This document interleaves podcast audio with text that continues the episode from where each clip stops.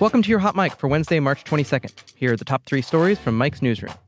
The White House announced on Tuesday that President Donald Trump will attend an upcoming meeting of NATO heads of state in Brussels, and Trump also plans to host NATO Secretary General Jens Stoltenberg in Washington next month to discuss how to strengthen the alliance.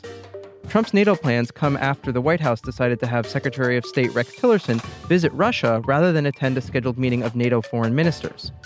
Trump has been critical of NATO in the past, even suggesting that the alliance might be obsolete and questioning whether or not the U.S. should pledge to defend fellow members.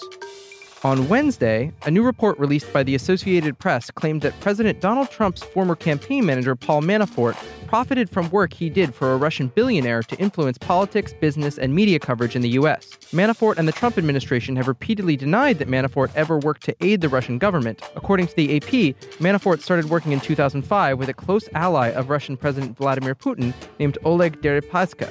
Manafort repeatedly was consulted to help develop strategies that could aid Russian interests in the U.S., and the news service claims Manafort was secretly paid tens of millions of dollars by Deripaska as recently as 2009. Finally, Daily Beast London editor Nico Hines broke his month long silence on an article he wrote during the 2016 Rio Olympics that potentially put at risk several LGBTQ athletes who were participating in the Games. In his first post in seven months, Hines said he was deeply sorry for the article he wrote in which he described meeting up with gay athletes he met on Grindr.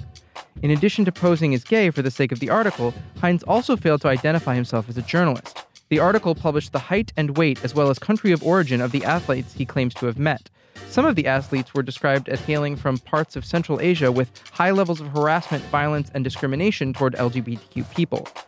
Hines was suspended after writing the article and did not post on his Twitter account during that time, despite numerous calls for him to comment. That's the news for now. Check back later for more updates.